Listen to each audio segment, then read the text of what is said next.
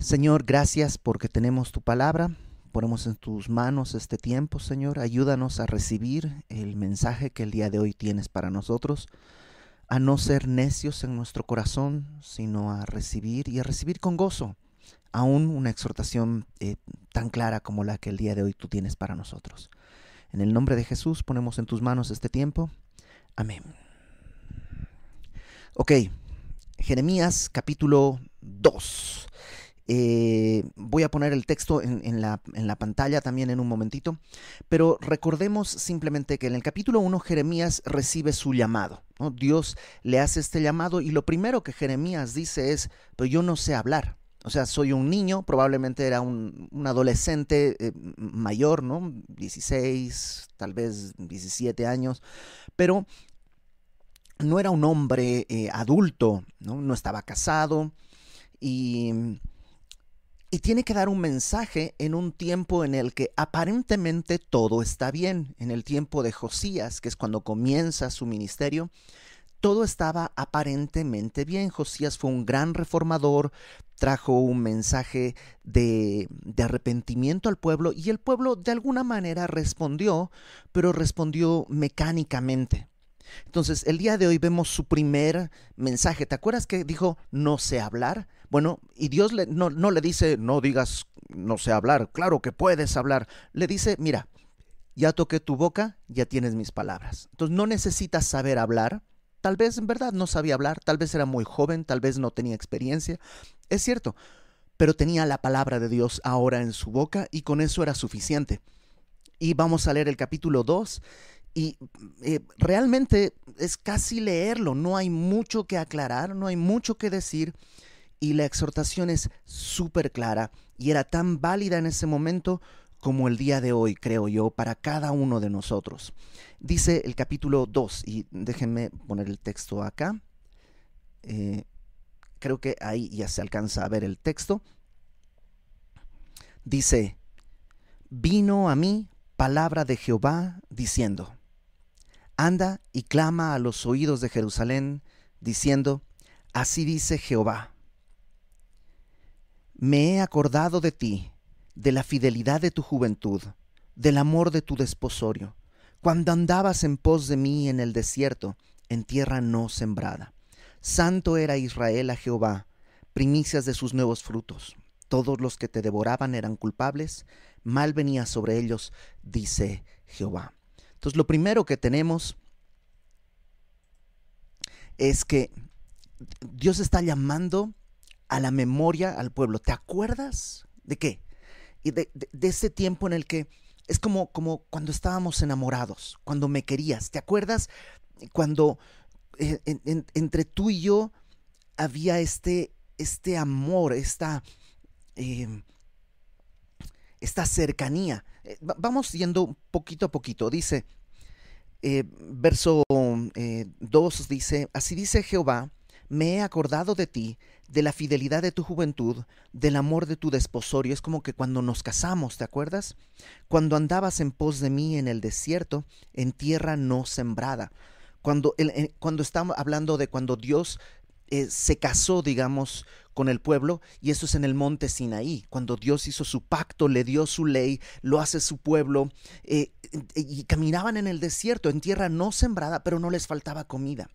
Y el pueblo dependía completamente de Dios. Cada día Dios hacía llover maná y el pueblo recogía y, y, y, no confiaban en nada más que mañana va a haber más maná. ¿Por qué? Porque Dios lo dijo y vivían en esta confianza. Y dice, ¿te acuerdas de eso? Ahora, cuando, cuando tú lees toda esta historia en el libro de Éxodo o en, los otros recuentos en Deuteronomio, eh, en realidad el pueblo no caminaba muy bien. El pueblo caminaba en rebeldía, el pueblo caminaba em, deshonestamente, el pueblo caminaba eh, pues sí, caminaba de tal manera que muchas veces hubo muchos problemas. Pero Dios no recuerda eso. Dios recuerda, eras mío y, confiabas en mí. Y dice, todos los que te devoraban eran culpables, mal venía sobre ellos. Yo podía cuidarte porque eras mi pueblo. Es como que y, yo sé que si tú conoces un poquito más de, la Biblia y vienen pasajes a tu mente, no puedes evitar pensar en Apocalipsis, en el capítulo 2, eh, cuando Dios le dice a la iglesia de Éfeso, ¿has hecho todo bien? Has encontrado a los falsos profetas, a los falsos maestros, los has hallado mentirosos, has trabajado arduamente por amor de mi nombre, todo lo has hecho bien, pero tengo algo contra ti, que has dejado tu primer amor. ¿no? has olvidado tu primer amor, lo has dejado. Y la diferencia es muy grande. Piensa en tu celular. Una cosa es dejé mi celular y otra cosa es perdí mi celular. No han perdido su primer amor, lo han dejado. Saben dónde está, pero ya no lo usan. Y y, Dios dice, si estás haciendo todo bien, pero si, si no hay afecto, no, no, no sirve. La iglesia de Éfeso se había enfocado tanto en servir al Señor que se ha olvidado del Señor. Entonces, algo así está pasando con el pueblo. Si están en un momento de alta religiosidad, sí, pero sin amor. Y Dios se acuerda. O sea, ¿te imaginas Dios rogando eso? ¿Te acuerdas cuando me querías? ¿Te acuerdas cuando eh, cuentan una historia de, de, un señor de esos coches antiguos, ¿no? Que tenían un solo asiento desde el conductor hasta, hasta el acompañante y era para tres normalmente esos coches antiguos. Que un día, después de muchos años de casado, la esposa le dice a él, ¿te acuerdas cuando eh, éramos novios y, y, manejábamos, pero íbamos siempre abrazados? Y el esposo le dice, bueno, yo no me he movido, el volante sigue en el mismo lugar, eres tú quien se ha ido poco a poco más hacia la ventana. ¿no? Es algo así que ha sucedido con el pueblo. sigamos, porque eh, el capítulo está fuerte. Dice versículo 4. Ay, perdón, aquí. Versículo 4. Ahí está. Dice, oíd la palabra de Jehová, casa de Jacob, y todas las familias de la casa de Israel. Este es un mensaje a toda la nación. Oigan esto. Así dice el verso 5. Chécate el corazón de Dios. ¿Qué maldad hallaron en mí vuestros padres que se alejaron de mí y se fueron tras la vanidad y se hicieron vanos? ¿Qué les hice? ¿Qué, maldad hallaron en mí? ¿Qué fue lo que ¿Qué hay de mí que les hizo escaparse? Y no solo huir de mí, sino dice, se fueron tras la vanidad. La, la, palabra vanidad es lo vacío, lo hueco, lo inútil, pero también esa palabra a veces se traduce como ídolo fueron tras ídolos, fueron tras lo vano. Y, y, como creyentes a veces decimos, ¿te acuerdas cuando era tu primer amor? Te levantabas, orabas a Dios, leías, buscabas al Señor y en algún momento a lo mejor se te hace muy cómoda la vida y, y poco a poco vas dejando, vas dejando y empiezas a tomar otro tipo de cosas, vanas, inútiles, a veces idolatría. Y Dios dice, ¿qué te hice? ¿Te, te hice algo? ¿Y te lastimé?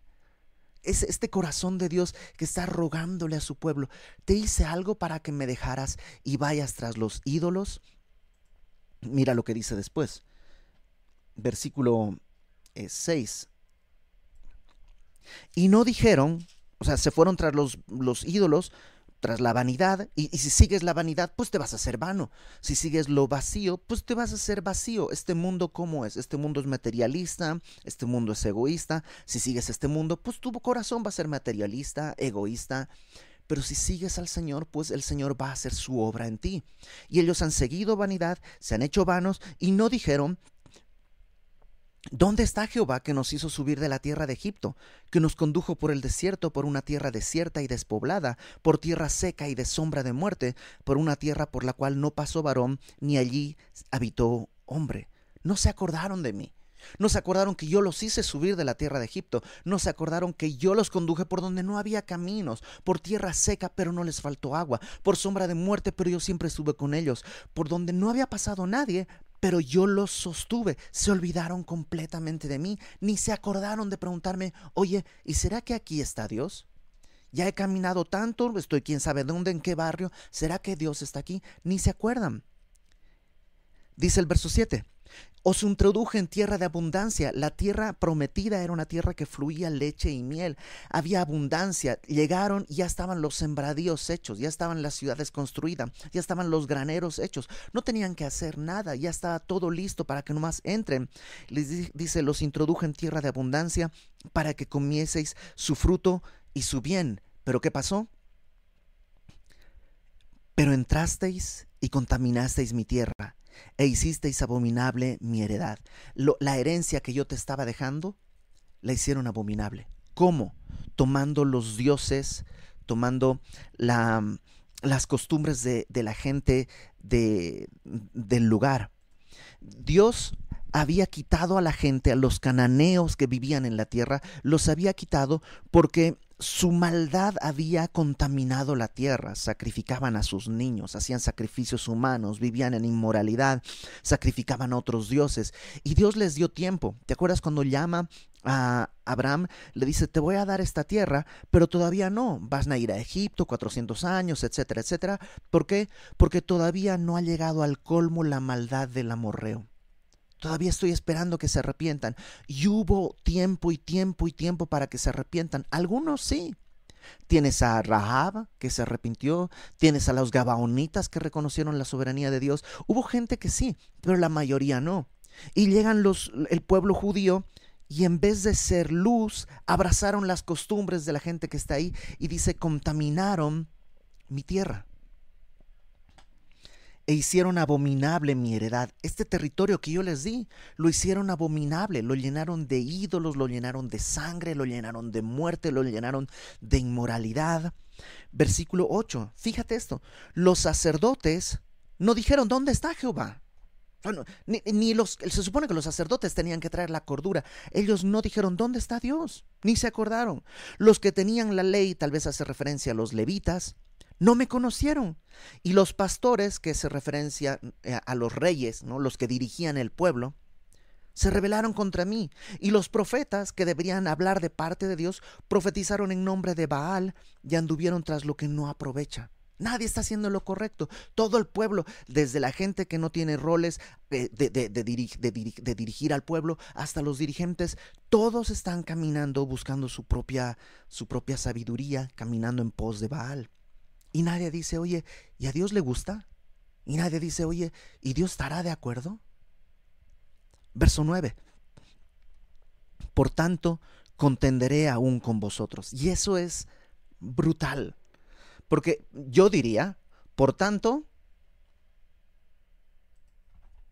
fuera de aquí. Por tanto, sálganse, sáquense. Por tanto, porque están así, desaparezcan de mi vista.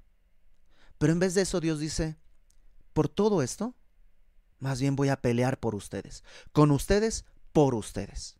Voy a tratar de llegar a su corazón. Por tanto, no los voy a abandonar. Versículo 9. Dice, Por tanto, contenderé aún con vosotros, dijo Jehová, y con los hijos de vuestros hijos pleitearé no me voy a rendir, ni con ustedes, ni con sus hijos, ni con sus nietos, voy a pelear. Verso 10, porque pasadas las costas de Kitim, Kitim es Chipre, la isla de Chipre, que digamos que es el lado oeste más extremo, porque pues ya está en el mar, ¿no? Entonces pregunten a las costas de, de, de, Kitim, de Chipre, y mirad y enviad a Sedar. Sedar está del, es una tribu árabe del otro lado, es como decir acá, como de Tijuana eh, a, Yucatán, una cosa así como de, busquen así en toda la frontera, de un lado a otro, ¿no? Busquen por todas partes y consideren cuidadosamente y vean si se ha hecho cosa semejante a esta. ¿Acaso alguna nación ha cambiado sus dioses, aunque ellos no son dioses? Sin embargo, mi pueblo ha trocado su gloria por lo que no aprovecha. Dice, a ver, vayan, investiguen, vayan, a ver, busquen en todos lados. ¿Las naciones cambian a sus dioses? ¿Se cambian de religión, digamos? No. ¿Qué pasó, por ejemplo, aquí en América? Los aztecas, los, no, no es que cambiaron a sus dioses, los españoles vinieron, los, y pues por una serie de factores hubo un cambio forzado, de alguna manera, a, una, a abandonar a sus dioses antiguos, pero no lo hicieron ellos. Nadie cambia a sus dioses, pero los del pueblo de Dios sí. Abandonaron al Dios verdadero por seguir vanidad. Y mira, déjame seguir leyendo. Cambiaron, dice, la gloria. La palabra gloria es algo como con esencia, como con peso, algo que cuenta, algo, algo que tiene sustancia, por la vanidad, por lo que no aprovecha, ¿no? por lo que no, no sirve de nada. Versículo 12. Eh, Espantaos cielos sobre esto y horrorizaos, desolaos en gran manera, dijo Jehová. Y es como que Dios en su desesperación, cielos, lloren conmigo. A ver, creación, vean lo que está pasando, eh, lloren, dense cuenta qué es lo que está sucediendo, espántense. Verso 13, porque dos males ha hecho mi pueblo. Número uno, me dejaron a mí fuente de agua viva. Y número dos, cavaron para sí cisternas, cisternas rotas que no retienen agua. Me dejaron a mí fuente de agua viva. El, día de hoy, pues todos tenemos agua corriente, el de la llave, y entonces como que el agua ya no hay problema. Pero ten en cuenta, en la época, tener una fuente de agua viva es tener un manantial, un lugar así, como un hueco, digamos, de donde sale agua, y es como un río que está saliendo de ahí. Entonces tú tienes agua fresca todo el tiempo porque cuando no hay agua fresca, tienes que hacer una cisterna. Una cisterna era cavar en una piedra, no en la tierra, porque la tierra pues es, pues es tierra porosa, sino en la piedra cavas un hueco de tal manera que ahí llenas de agua, pero esa agua es estancada. Entonces, si la dejas mucho tiempo, no más sirve para regar, no te sirve para tomar, porque además no es agua fresca, no sabe bien. Y dice, me tenían a mí fuente de agua viva y han preferido agarrar, no, yo no quiero una fuente de agua viva, porque si agarro una fuente de agua viva, tengo que darle gracias a Dios, porque pues es su agua, Él hace. ¿Quién puede hacer una fuente de agua viva? Digamos un manantial, solo Dios. En cambio, ¿quién puede hacer una cisterna? Pues cualquiera de nosotros. Entonces mejor voy a hacer una cisterna y ahí voy a poner agua, pero va a ser agua que no es fresca, no importa, va a ser mi agua. Pero va a ser agua podrida, no importa, pero va a ser mi agua y no tengo que darle gracias a Dios. Yo solito puedo llenarla, yo solito puedo hacerla. Pero en lo que estamos hablando ya se vació porque está rota. O sea, esas cisternas si se rompían, pues el agua se escurre y se va. Ah, pues no le hace, la vuelvo a llenar. Pero, pero tenías una fuente de agua viva. Y evidentemente, otra vez retumba en nuestro corazón Jesús hablando de Él como una fuente de agua viva, que le dice a la mujer samaritana, el que beba del agua del pozo volverá a tener sed, pero el que beba del agua que yo le daré, saldrá de sí una fuente de agua viva. Eh, Jesús dijo, el que tiene sed, venga a mí y beba. Y a veces tú y yo decimos, sí, pero es que si, si voy a ti y si tomo agua del agua de que tú me das, pues voy a tener que depender de ti, voy a tener que humillarme ante ti, prefiero hacerlo a mi manera, prefiero hacerlo a mis... Yo voy a hacer mi cisterna, gracias Señor, pero no gracias, yo voy a hacer mi cisterna.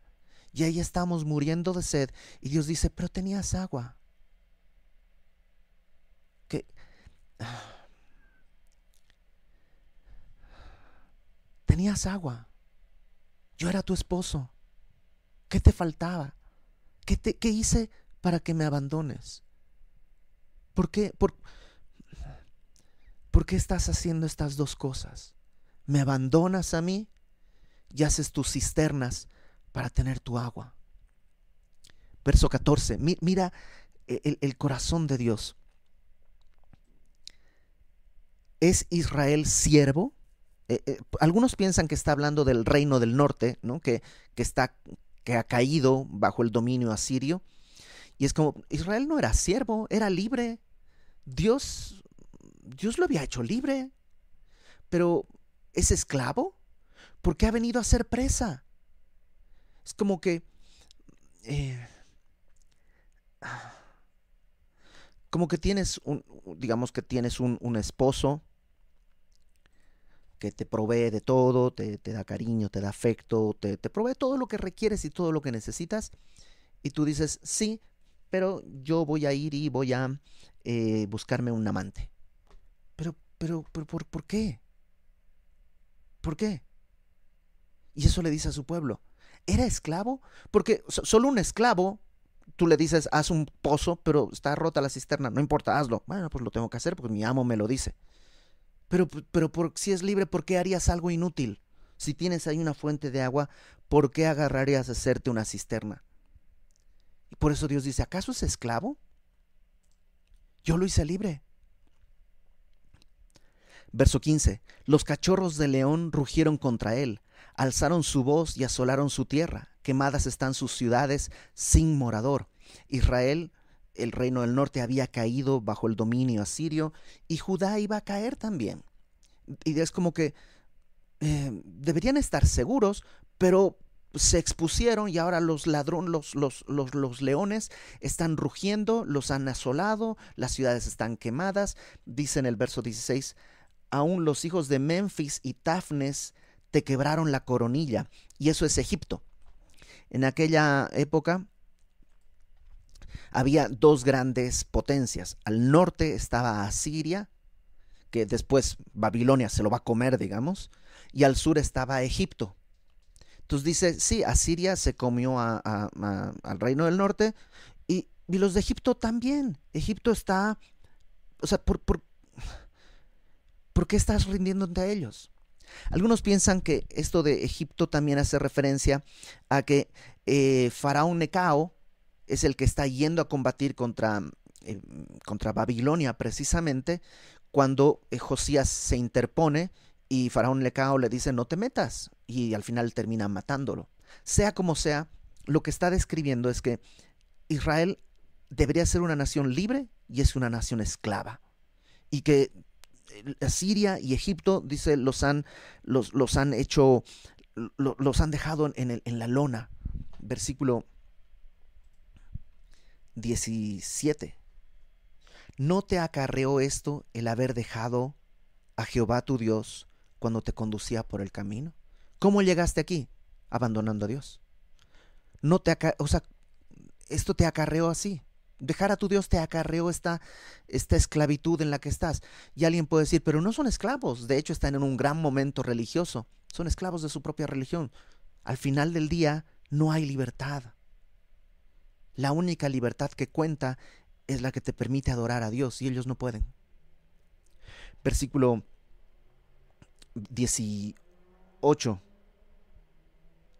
Ahora pues, versículo 18.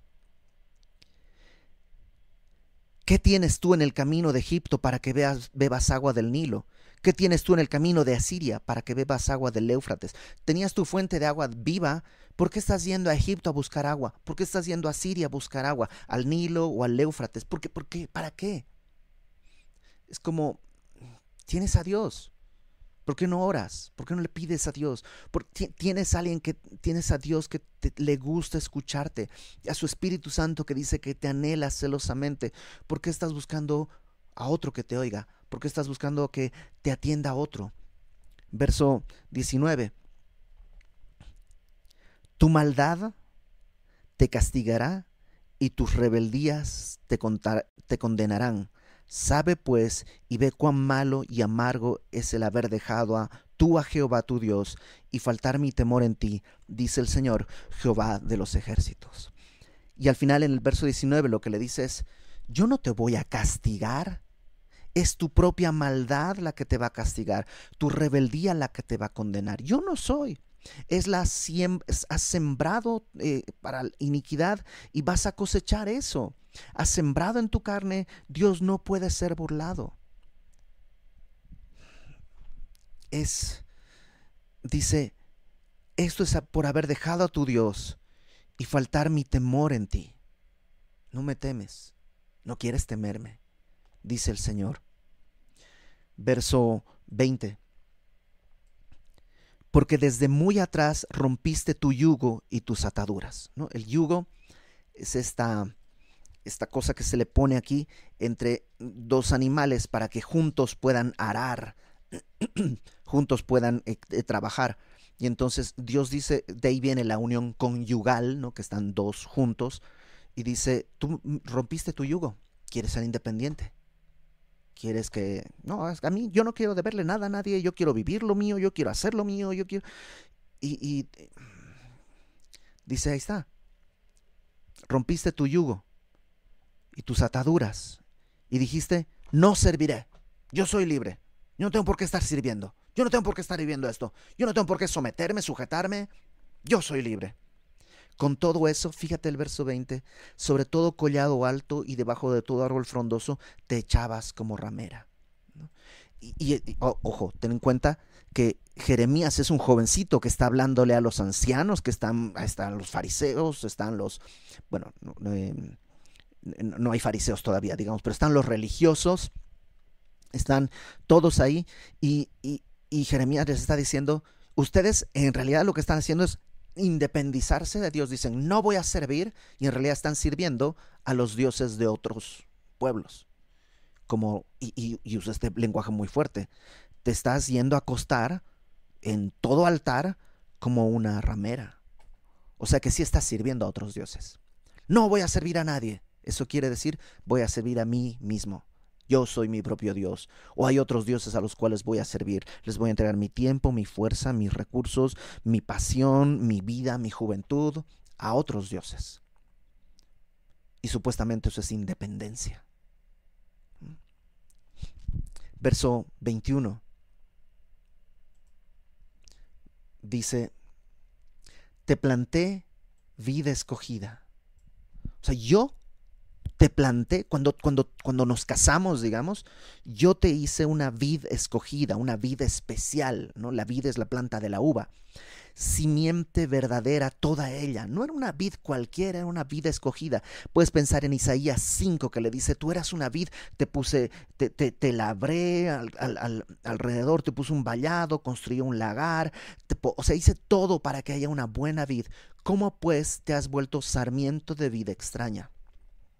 Es como que te, hizo un fruto, un, árbol que da fruto delicioso y te has convertido en hierba, en trébol, que, ni nadie planta trébol, el, trébol sale así solito, que no, sirve de nada. Dice, eh, versículo 22, aunque te laves con lejía y amontones jabón sobre ti, la mancha de tu pecado permanecerá aún delante de mí, dijo Jehová el Señor. La lejía es, es un, es, un blanqueador, es una de estas sustancias salinas que se usan para blanquear y para como desinfectar incluso. Y dice, pues aunque te laves, no es para la gente, o sea, no es, es, para lavar la ropa, para lavar la cocina, cosas así, pero no es para lavarte, pero sí, tus manchas, hasta con lejía vas a tratar de lavar, en vez de venir y pedir perdón.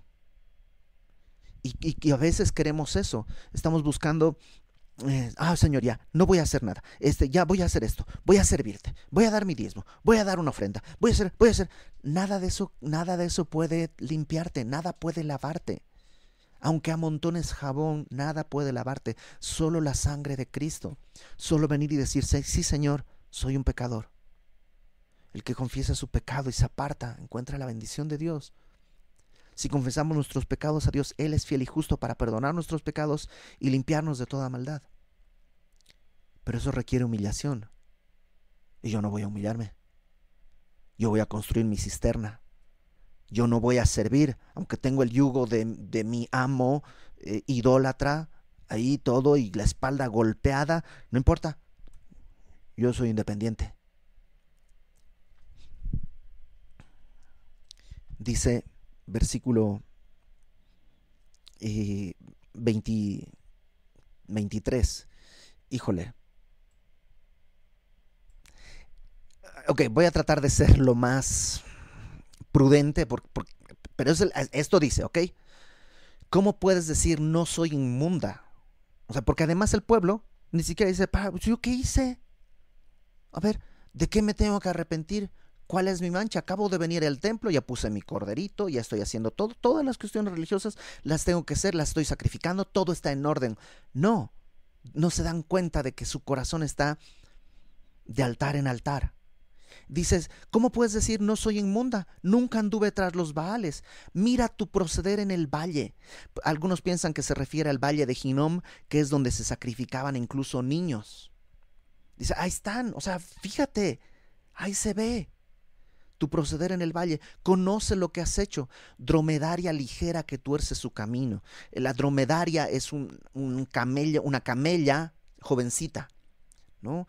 Que es así toda, como que toda mensa, toda eh, eh, así como... Y, con mucho ímpetu, sin, sin sabiduría. Y fíjate el verso 24. Asna montés acostumbrada al desierto que en su ardor olfatea el viento. Okay, lo traduce muy elegante la reina Valera, pero básicamente lo que está diciendo, eres como una asna montés, una asna del desierto, que en su ardor, literalmente en su lujuria, en su calentura, ¿no? en, su, en, su tiempo de celo, olfatea el viento. la idea es que está buscando un macho para aparearse. Y según algunos comentaristas, lo que hacen es olfatear, buscar eh, eh, la orina de los machos para buscar con quién aparearse. Y dice, ¿ustedes están así? Están buscando con quién aparearse espiritualmente, pero no tan espiritualmente también, sino físicamente, pues muchos cultos de los ídolos paganos incluían ritos religiosos, sexuales, de prostitución masculina o femenina. Entonces dice, ustedes están buscando eso. Así están como un, como un asna buscando con quién aparearse. Verso 24 dice, de su lujuria, ¿quién la detendrá?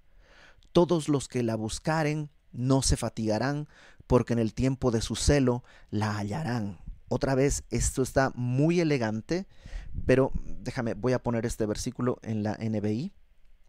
Dice, asna salvaje que tiras al monte, el 24. Cuando ardes en deseos, olfateas el viento.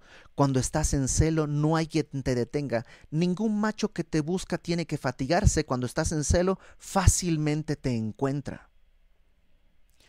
O sea, está muy fuerte. Le está diciendo, ni siquiera los ídolos tienen que salir a conquistarte. Tú solita estás yendo a entregarte. Tú solita estás yendo a ver quién te... Eh, la NTV traduce, tú corres tras ellos verso 25. Eh, Guarda tus pies de andar descalzos y tu garganta de la sed, como esclavos. ¿no? Un esclavo andaba descalzo. Dice, ¿por qué estás andando como si fueras esclavo?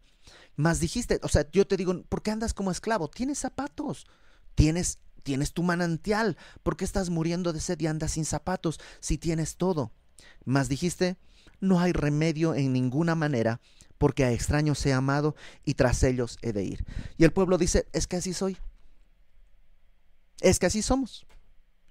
Y, y es tan humano eso. No es, no es el pueblo judío nada más. Todos nosotros.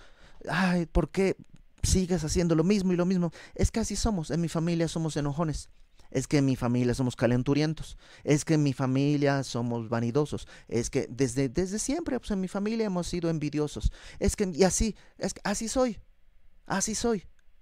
Esto es lo que hay. Como si no hubiera otra alternativa. Dios está diciendo, yo te hice libre, yo te di agua, yo te di zapatos. No, pues sí, pero es que así soy.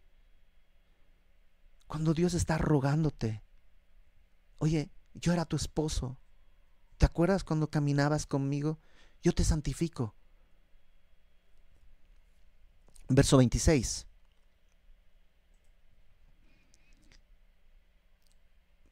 Dice, como se avergüenza el ladrón cuando es descubierto, así se avergonzará la casa de Israel ellos, sus reyes, sus príncipes, sus sacerdotes y sus profetas. Cuando se avergüenza, como se avergüenza el ladrón cuando es descubierto, no se avergüenza porque es ladrón, se avergüenza porque lo cacharon. Y así dice, tú, nunca te arrepentiste de tu pecado, no más te arrepentiste que te cacharon en tu pecado. Así estás viviendo. Verso 27, que dicen a un leño, mi padre eres tú, y a una piedra, tú me has engendrado. Eh, esto es extraño, porque eh, según varios comentaristas que estuve leyendo, el leño hace referencia a un, a un, tronco que era un símbolo de la diosa eh, Acera, que para los babilonios es la diosa Ishtar, que es la diosa de la fecundidad. Y es como un símbolo de un árbol porque da fruto. Y la piedra es un símbolo de Baal. Pero Jeremías lo dice volteado. O sea, dice, el leño es mi padre. El leño que es la parte femenina es mi padre. Y la piedra, que originalmente es masculina, dice, tú me has engendrado. Y eh, dice que lo, menciona como volteado, como sarcasmo. Es como que sí, sí, sí, sí, claro. Tú estás diciéndote al leño, tú eres mi padre, y a la piedra, tú eres mi mamá, tú me engendraste. para que a lo mejor te digan, no, no, no, Jeremías, es al revés. Es al revés. En, realidad, la, el leño es la que nos engendra y la piedra es el papá. Es el, y, y Jeremías dice, ¿por qué, ¿por qué sabes eso? No deberías saberlo. ¿Por qué estás metido en eso?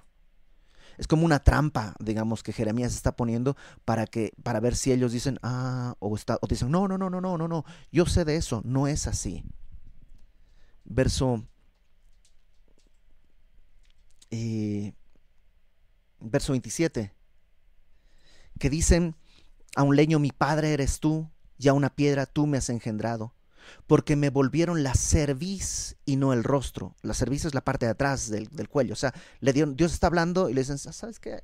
Habla con la mano. se voltean y se, como que no, ni lo miran. Ah, eh". Dios está clamando, rogando y ellos dicen, ah, olvídalo. Ah" le dieron la espalda y no el rostro. Pero en tiempo de calamidad dicen, levántate y líbranos. Claro, pues no pueden sus ídolos, no pueden librarlos. ¿Quién puede librarte? Ya cuando las cosas se ponen difíciles, cuando hay un problema, entonces, ay Dios, por favor, por favor, Diosito, mira, voy a ir a la iglesia, ay Dios. Y otra vez, no es el pueblo, somos todos. Todos. Cuando viene una enfermedad, Dios, Señor, clamo a ti. Verso 28. ¿Dónde están tus dioses que hiciste para ti? Levántense ellos a ver si te pueden librar en el tiempo de tu aflicción, porque según el número de tus ciudades, oh Judá, fueron tus dioses. No tenías un dios, tienes uno en cada pueblo, un dios en cada ciudad. ¿Dónde están? Verso 29. ¿Por qué porfías conmigo? Todos vosotros prevaricasteis contra mí, dice Jehová. O sea, encima son ellos los que están porfiando con Dios. O sea, tú, ellos están diciendo, ay Señor, como que no aprendes, porque no estás atento, tú, no, tú no, no, no, nos cuidas, tú no nos dejas. ¿Dónde estás cuando se te necesita? ¿Por qué no nos cuidas? Dice, ¿por qué porfías conmigo si tú eres el que me dejó? Ustedes están prevaricando contra mí. En vano he azotado a vuestros hijos, no han recibido corrección, y he tratado una y otra vez de llamarles, pero no escuchan. Vuestra espada devoró a vuestros profetas como león destrozador. Envié profetas, uno y otro, para hablarles la palabra de Dios. Y ustedes, en vez de escuchar, a ver, saquen ese, saquen aquel. Qué necedad del pueblo. Y, es como que me voy a cambiar de iglesia porque en esta iglesia no hay amor. Me voy a cambiar de iglesia porque en esta iglesia no hay grupo de jóvenes. Me voy a cambiar de iglesia. Me voy a... Oye, hay 500 iglesias. Una tiene que haber donde puedas echar raíz y crecer. Ay Dios, ¿por qué no pones una buena iglesia en mi pueblo? ¿Por qué no pones... Oye, estás matando a todos los que estoy poniendo para hablarte. ¿Por qué porfías conmigo?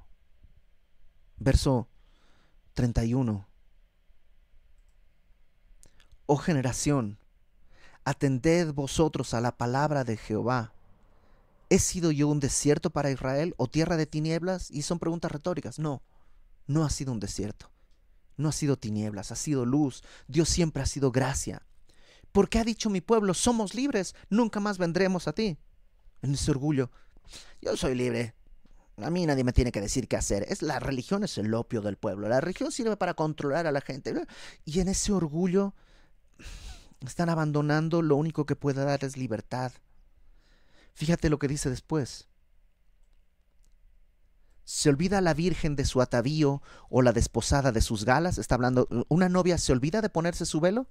¿Se olvida de ponerse sus joyas? ¿Se olvida, ¿Una novia se olvida de, de, eso? No.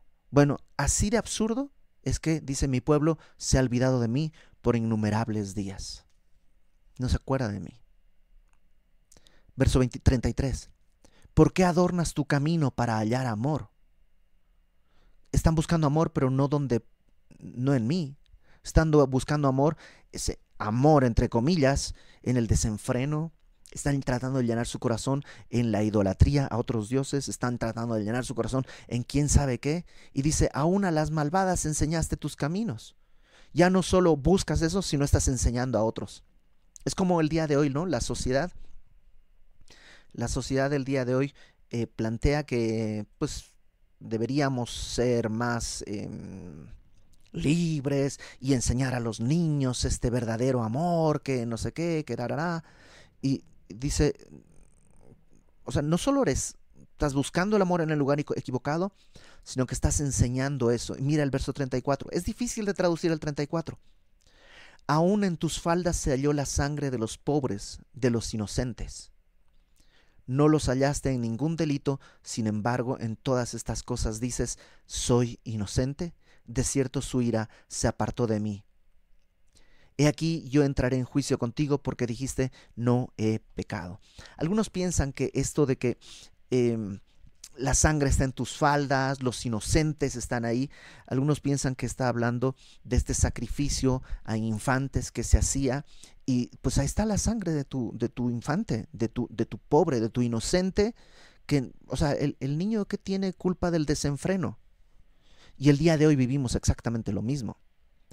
Mm, personas reclamando el derecho a la interrupción legal, cuando en realidad, ¿qué estás haciendo? Estás quitándole la vida a, a alguien que no tiene la culpa del desenfreno de la humanidad. Y ahí está la sangre, y ahí están las manchas. Y la sociedad entera buscando y clamando y reclamando esto. Y Dios dice, voy a entrar en juicio, porque dices no es pecado. Ah, no tiene nada. Mira, mientras sea antes de tal semana, no pasa nada. Al final de cuentas es solo un cúmulo de células. Todos somos un cúmulo de células. Versículo 20, 35, 36. ¿Para qué discurres tanto cambiando tus caminos? ¿Por, por, qué, ¿Por, qué, tanta... ese camino tan errante? también serás avergonzada de Egipto como fuiste avergonzada de Asiria. Así como Asiria, mm, o sea, han tratado ellos de hacer un pacto con Asiria para que los defienda, con Egipto para que los defienda, va a ser igual. Al final Babilonia se los va a llevar a todos. También de allí saldrás con tus manos sobre tu cabeza, es decir, como un esclavo, porque Jehová desechó a aquellos en quienes tú confiabas, Asiria y Egipto, y no prosperarás por ellos. Qué fuerte este capítulo y qué actual y qué vigente para todos. A lo mejor tú dices, yo no estoy viviendo en desenfreno, tal vez no, pero seguramente hay un área de tu vida en la que tú estás diciendo, ah, aquí yo mando, aquí yo soy. Y Dios dice, pero me estás desechando a mí, yo soy un buen esposo, ¿por qué no me quieres? Yo soy una fuente de agua viva, ¿por qué quieres probar esa agua puerca, estancada, de una cisterna si es que hubiera agua. Porque tú llenas y llenas y llenas de agua y el agua, como está la cisterna rota, se vacía y se vacía y se vacía y se vacía. Y sí, cuando vienen los problemas, cuando vienen las angustias, clamas a mí, Dios, Dios, Dios, Dios, Dios. Dice en el verso 19, tu maldad te castigará y tus rebeldías te condenarán. Dios, dice Pablo, no puede ser burlado. Todo lo que el hombre sembrare, eso también cosechará. Pero si ya fui salvo, ¿voy a perder la salvación? No. Seguramente no. Pero vas a perder tu vida. Hay una sola vida, una sola oportunidad. Dicen por ahí, tenemos toda la eternidad para disfrutar la victoria, pero solo una hora para luchar la batalla solo esta vida para luchar la batalla. Y sí, no siempre es fácil, porque a lo mejor sí, tus papás son enojones, a lo mejor sí, tus papás son calenturientos, a lo mejor sí, tus papás son envidiosos, es lo que aprendiste, es tu cultura, vivimos en Latinoamérica, sí, tenemos todas las razones del mundo, pero Dios dice, el que viene a mí, yo le voy a dar un, agua que no va a necesitar más, el que viene a mí, no le echo fuera, el que está en Cristo es una nueva criatura, las cosas viejas pasaron, todas son hechas nuevas, y Dios está diciendo, ven a mí. No tienes que cambiar para ir a Él, pero tienes que aceptar que eres un pecador. Venir y decir, Señor, soy un pecador, esto soy, yo soy esto. Soy este asno montés que busca el ídolo más cercano para ir y traicionar tu amor. Que ni siquiera tienen que buscarme los ídolos, yo estoy buscando a quien postrarme. Y entonces Jesús va a decir, ok, ven, yo te voy a dar agua toma mi mano Las ovejas, mis ovejas, el Padre me las dio y nadie las arrebata de la mano de mi Padre y nadie las arrebata de mi mano. Entonces, vamos a orar, vamos a pedirle a Dios que, que extienda su misericordia, revele nuestro pecado a nuestros ojos, podamos arrepentirnos y no tengamos que vivir lo que vivió Israel. Al final Israel no va a dejar de existir, Dios no desechó a su pueblo, pero pasaron 70 años en Babilonia. Tienes zapatos, ¿por qué andas descalzo? Tienes agua, ¿por qué te estás muriendo de sed? ¿Para qué vivir así? Vamos a orar. Señor, ayúdanos a entender nuestra necesidad. Ayúdanos a ver nuestra necesidad.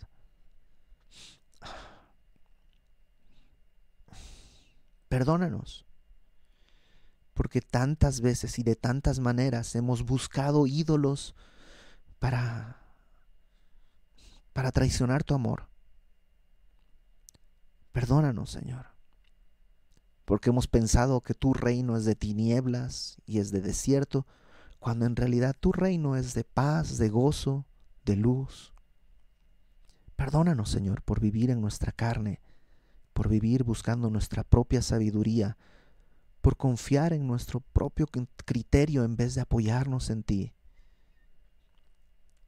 Y aquí estamos clamando, Señor, por misericordia. No solo, Señor, que no nos alcance nuestra maldad, sino que podamos restaurar nuestra comunión contigo, como ese matrimonio al principio, cuando tú nos amabas y cuando nosotros éramos conscientes de tu amor y podíamos corresponderte, Señor. Perdónanos, tu amor no se ha apartado, pero nosotros sí, de tantas maneras, Padre.